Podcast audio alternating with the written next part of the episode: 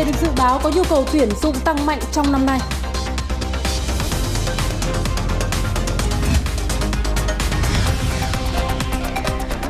Các ngân hàng dục dịch tăng lãi suất huy động để thu hút khách gửi tiền.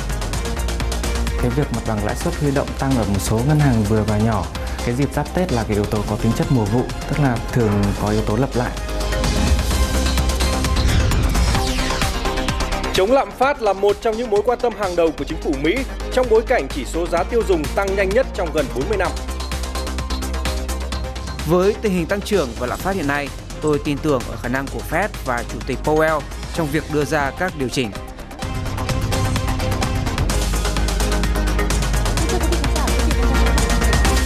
Vừa rồi là một số nội dung đáng chú ý sẽ có trong bản tin trưa nay. Kính mời quý vị cùng theo dõi. Thưa quý vị, Văn phòng Chính phủ đã vừa ban hành công điện truyền đạt ý kiến chỉ đạo của Thủ tướng Phạm Minh Chính về việc xây dựng lộ trình mở cửa an toàn, khoa học hiệu quả để đón khách du lịch quốc tế. Thủ tướng yêu cầu các bộ ngành liên quan và các địa phương khẩn trương xây dựng triển khai thực hiện kế hoạch, lộ trình và các giải pháp mở cửa hoạt động du lịch quốc tế an toàn, khoa học hiệu quả theo tinh thần nghị quyết số 155 ngày 8 tháng 12 năm 2021 của Chính phủ tổ chức hội thảo chuyên gia, các nhà khoa học, các nhà quản lý, các đối tượng tác động để tạo sự đồng thuận thống nhất, đẩy mạnh thông tin, truyền thông về việc bảo đảm an toàn cho khách du lịch và thông điệp Việt Nam là điểm đến an toàn, xây dựng lộ trình cụ thể và thông báo công khai để các chủ thể có thể biết, chủ động thực hiện. Các tỉnh thành phố trực thuộc trung ương chủ động phối hợp với các bộ ban ngành cũng như các cơ quan liên quan xây dựng ban hành kế hoạch cụ thể để tổ chức thực hiện, chuẩn bị về năng lực y tế, sẵn sàng về nhân lực, vật chất, chủ động các phương án nhằm đảm bảo các giải pháp phòng chống dịch và xử lý các sự cố y tế nếu có phát sinh. Thị trường chứng khoán tạm kết phiên sáng ngày hôm nay tăng điểm nhẹ và phóng viên Tài Phan của chúng tôi sẽ cập nhật những thông tin cụ thể nhất. Xin mời anh Tài Phan ạ. Cảm ơn chị Ngọc Trinh và xin kính chào quý vị khán giả. Dù VN Index dành một nửa phiên sáng giao động dưới tham chiếu, có thời điểm giảm tới 10 điểm so với giá mở cửa. Thế nhưng mà lực cầu ở ngưỡng 1434 đã giúp chỉ số đổi màu từ khoảng 10 rưỡi sáng. Về mặt kỹ thuật thì à, 1430 vẫn đang là ngưỡng hỗ trợ hữu hiệu cho chỉ số này. Sau hai phiên chỉ số cố gắng lấy lại cân bằng thì có thể nói là lực bán đã vơi đi đáng kể. Thể hiện rõ nhất ở một số mã cổ phiếu bất động sản bị bán tháo đến mức mất thanh khoản trong những phiên trước thì tới hôm nay đã được hấp thụ tương đối tốt và có đà bật tăng trở lại. Có thể kể đến à, bộ 3 DIG, CEO, L14 tăng trần hay là cổ phiếu GEX cũng đang hình thành cây nến cường lực trên đồ thị giá. Ở diễn biến này kéo theo đà phục hồi của cổ phiếu bất động sản sáng nay với sơ sơ khoảng à, chục mã khác cũng tăng trần. Trong phân khúc này thì nổi bật hơn hẳn phải kể đến nhóm bất động sản khu công nghiệp, điển hình như là KBC, PHR hay là TIP. Ờ, do nhóm này đã có những đà tăng điểm khá là tốt trước nhóm bất động sản trong vài phiên rồi chứ không phải đợi đến sáng nay. Sóng đầu tư công vẫn là nhân tố được kỳ vọng trong năm nay ờ, nên là các mã vật liệu xây dựng và xây dựng cũng được quan tâm. Diễn biến đáng chú ý hôm nay là HHV chuyển sàn. Sở giao dịch chứng khoán Thành phố Hồ Chí Minh đã tổ chức lễ trao quyết định niêm yết và đưa hơn 267 triệu cổ phiếu công ty cổ phần đầu tư hạ tầng giao thông đèo cả vào giao dịch. Giá chào sàn 25.660 đồng một cổ phiếu, tương đương giá trị vốn hóa là 6.861 tỷ đồng. Biên độ giao động giá cộng trừ 20% so với giá tham chiếu. Trong giai đoạn à, 2021 tới 2025, Đèo cả dự kiến sẽ huy động vốn thông qua nhiều kênh như là chứng khoán, trái phiếu, hợp tác kinh doanh, tập trung nguồn vốn vào lĩnh vực hạ tầng giao thông đường bộ, cung cấp dịch vụ khép kín với 4 hoạt động trọng tâm bao gồm là đầu tư, thi công xây lắp, quản lý vận hành, khai thác các công trình hạ tầng giao thông đường bộ và hoạt động đầu tư phát triển bất động sản và các dịch vụ gắn liền với đường cao tốc. Cái việc ờ, chuyển sang là một cái hình thức mới, gần như là như tôi nói là nâng hạng, nâng hạng và tạo ra cái tính thanh khoản. Nhưng mà hơn thế nữa là là chúng tôi hướng vào cái gì? Hướng vào cái cách huy động vốn để đầu tư các dự án hạ tầng, huy động vốn để giảm bớt cái việc ờ, vay vay vốn của tín dụng.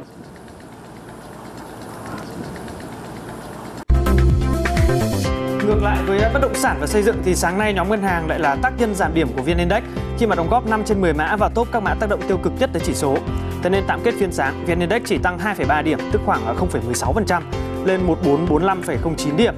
Ngược lại thì HNX, HNX Index lại giảm 3,1 điểm xuống 406,21 điểm. Ở dù số mã tăng vẫn là áp đảo khi mà toàn sàn có 123 mã tăng và 75 mã giảm.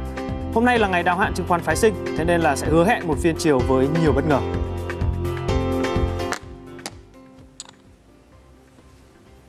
Nhằm vào mục tiêu phục hồi ngay từ những tháng đầu năm 2022, nhiều ngành nghề như tiêu dùng nhanh, công nghệ thông tin, tài chính và ngân hàng đã có nhiều chiến lược để giữ chân nhân sự quay trở lại ngay sau Tết Nguyên đán và tuyển mới theo từng giai đoạn. Đây là thông tin vừa được Navigos Group, một đơn vị nghiên cứu về tuyển dụng công bố.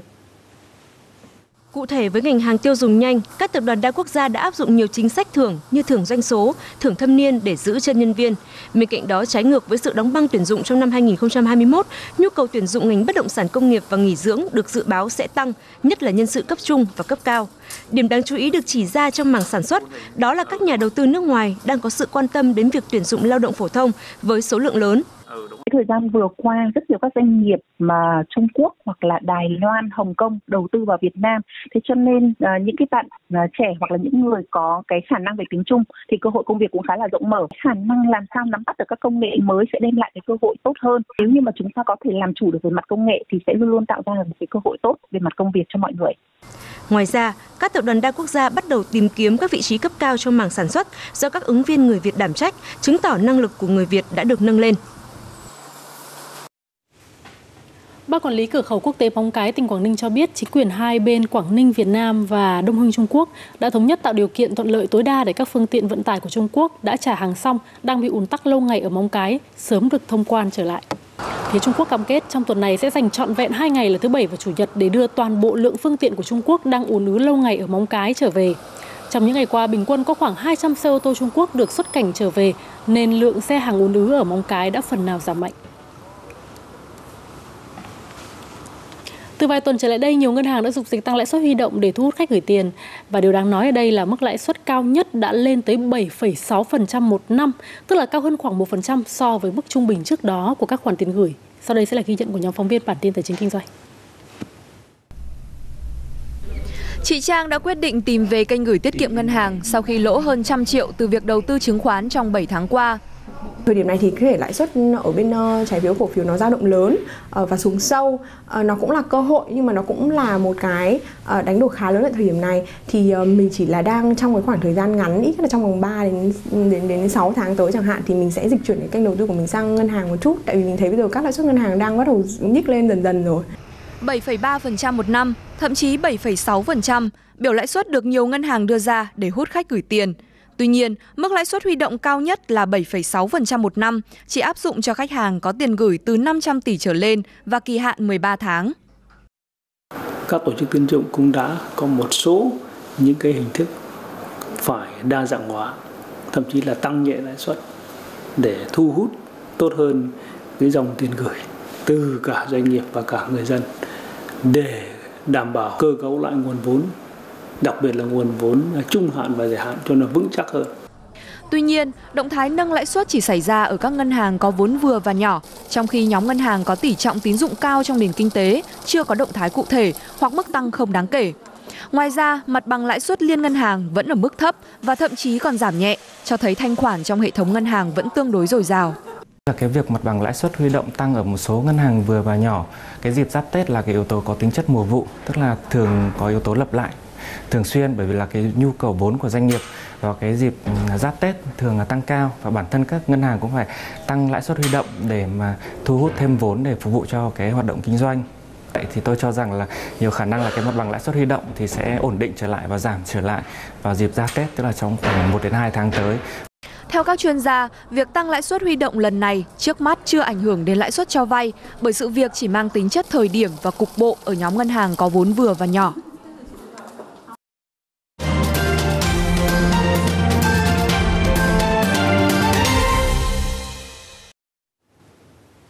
Tiếp theo sẽ là những cập nhật trên thị trường hàng hóa. Đóng cửa ngày 19 tháng 1 thì sắc xanh bao phủ trên bảng giá của hầu hết các mặt hàng liên thông với à, thế giới tại Sở Giao dịch Hàng hóa Việt Nam, đưa chỉ số MXV Index tăng 1,5% lên mức 2.481 điểm. Đáng chú ý là nhóm nguyên liệu công nghiệp thu hút được sự quan tâm của giới đầu tư nhờ duy trì được sắc xanh kể từ đầu phiên cho tới nay.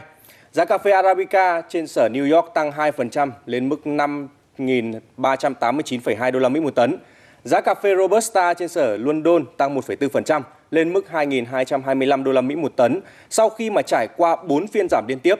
Tuy nhiên, theo Sở Giao dịch Hàng hóa Việt Nam MXV, thì giá cà phê Robusta có khả năng sẽ tiếp tục suy yếu do triển vọng nguồn cung tích cực tại hai nước sản xuất chính là Việt Nam và Brazil – Tại Việt Nam, tại Brazil thì à, sản lượng cà phê Robusta niên vụ 2022-2023 được dự báo sẽ tăng 4,1% lên mức 17 triệu bao so với niên vụ trước đó. Trong khi đó thì tại Việt Nam một số hộ trồng cà phê cũng đang chuẩn bị để mà tái đầu tư cho vụ mới. Từ đó thì khiến giá thu mua trong nước liên tục giảm trong khi giá xuất khẩu thì vẫn neo ở mức cao.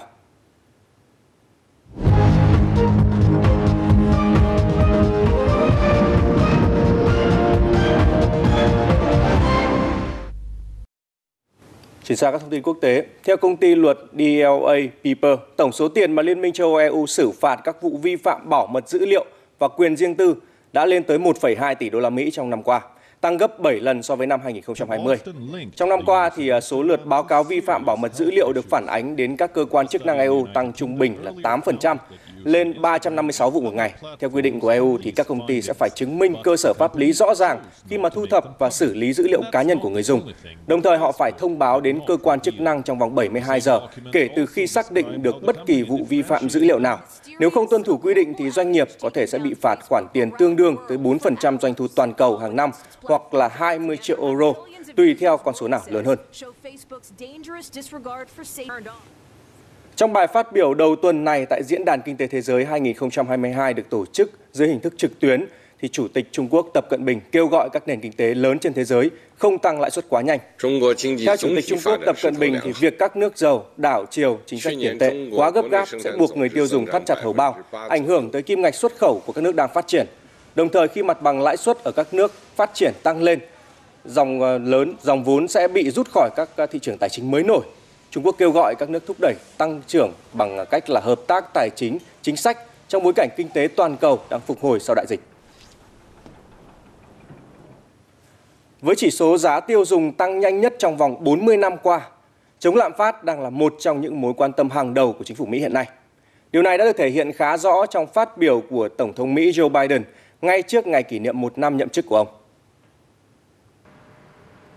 Bài phát biểu mới nhất của Tổng thống Biden đã một lần nữa ca ngợi các thành tựu kinh tế của ông trong một năm cầm quyền vừa qua. Đồng thời, ông cũng tái khẳng định sự ủng hộ đối với Cục Dự trữ Liên bang Mỹ Fed, cơ quan đóng vai trò ngân hàng trung ương của nước Mỹ trong vấn đề kiểm soát giá cả.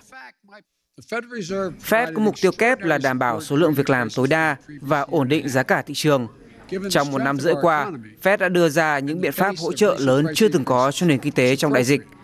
Với tình hình tăng trưởng và lạm phát hiện nay, tôi tin tưởng ở khả năng của Fed và Chủ tịch Powell trong việc đưa ra các điều chỉnh. Tín hiệu từ các cuộc họp chính sách cuối năm ngoái của Fed cho thấy cơ quan này có thể nâng lãi suất ít nhất 3 lần trong năm nay nhằm kiểm soát vấn đề lạm phát. Bên cạnh các công cụ của Fed, chính phủ Mỹ cũng kỳ vọng những biện pháp tăng cường chuỗi cung ứng và hỗ trợ doanh nghiệp nhỏ sẽ góp phần giải quyết thiếu hụt hàng hóa, qua đó chặn đà đi lên của giá cả.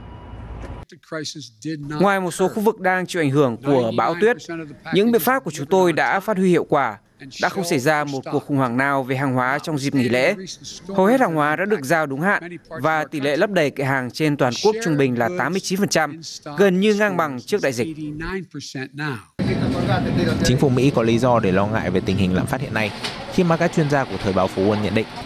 giá cả tăng cao có thể góp phần kéo mức tăng trưởng của Mỹ quý 1 giảm hơn 1 điểm phần trăm so với dự báo trước đó. Lạm phát cao cũng đang kéo thấp chỉ số tín nhiệm của chính quyền Tổng thống Biden khi mà kỳ bầu cử giữa nhiệm kỳ sẽ diễn ra vào cuối năm nay.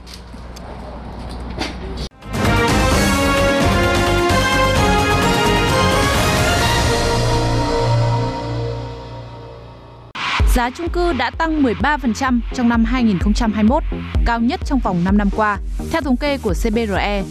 Còn nhà biệt thự tăng tới 82% theo báo cáo của Saville. Tập trung chủ yếu ở các khu đô thị đã hoàn thiện hạ tầng, dịch vụ. Triển vọng đầu tư các phân khúc bất động sản trong năm 2022 sẽ như thế nào? Cùng trao đổi với ông Lê Thái Lâm, Phó Giám đốc sàn giao dịch bất động sản Ecoland. Thưa ông, trong năm 2021 là chúng ta nhìn thấy thực tế là có những cái khu đô thị đã đi vào vận hành rồi và có mức tăng giá gấp đôi, gấp ba so với giá mở bán ban đầu. Theo ông nguyên nhân là tại sao ạ? Cư dân gần như là họ tránh những cái khu mà ờ, đô thị đông đúc. Họ muốn dịch chuyển về những cái khu mà xa hơn một tí ven đô một tí nhưng mà có các cái tiện ích đầy đủ. Ờ, dẫn đến một cái đó là giá trị của sản phẩm sẽ tăng lên rất là cao. Và đó cũng là thực tế của không chỉ ở Việt Nam đâu mà trên toàn thế giới. Theo cuộc khảo sát gần đây nhất thì những cái khu đô thị uh, vùng ven giống như là Đông Anh, Gia Lâm, uh, ngay cả uh, Ecopark cũng là những cái khu đô thị tăng giá vượt bậc. Trong năm vừa qua có thể thấy là bên cạnh bất động sản để ở thì bất động sản chăm sóc sức khỏe cũng rất được chú ý trên thị trường. Thì ông có thể cho biết là cái sức hút của cái phân khúc này đến từ đâu ạ? Cái việc chăm sóc sức khỏe đó đang trở thành xu hướng của lựa chọn mới của giới trẻ không chỉ những người lớn tuổi mà cả giới trẻ cũng họ cũng quan tâm và nếu mà các khu đô thị mà đưa được các cái um, chăm sóc sức khỏe vào đời sống của cư dân thì đấy là một điều tuyệt vời và nó mang lại rất là nhiều cái um, cái sức hút trong năm vừa qua thì Ecopark phát triển cái dòng sản phẩm khi mà đưa khoáng lên tận phòng uh, kỷ lục đó là trong 10 ngày ra hàng chúng tôi đã bán được hơn 1.500 căn hộ. Chắc chắn là những người quan tâm đến dòng phân khúc này thì cũng đều là những người có tài chính mạnh đúng không ạ? Đối tượng khách hàng chủ yếu của cái dòng sản phẩm này thì là các khách hàng từ tầm cỡ 35 tuổi cho đến 50 tuổi là nhiều nhất khi mà họ ý thức được cái việc uh, giữ gìn sức khỏe khoảng 10% các bạn trẻ cũng đang rất là quan tâm. Vậy ông có thể chia sẻ một chút về cái quan điểm của ông là dòng bất động sản nào sẽ chiếm ưu thế trong năm 2022 ạ? Cái dòng bất động sản nghỉ dưỡng và dòng bất động sản công nghiệp nó sẽ là phát triển mạnh về bất động sản nghỉ dưỡng thì vẫn là tập trung vào những cái khu đô thị ven thủ đô Hà Nội. Sở dĩ mà nó sẽ phát triển vùng ven nhiều là bởi vì giao thông thuận tiện. Vâng, cảm ơn ông đã tham gia buổi phỏng vấn của bản tin tài chính kinh doanh. Và những thông tin vừa rồi cũng đã kết thúc bản tin trưa nay của chúng tôi. Cảm ơn quý vị và các bạn đã quan tâm theo dõi. Kính chào và hẹn gặp lại.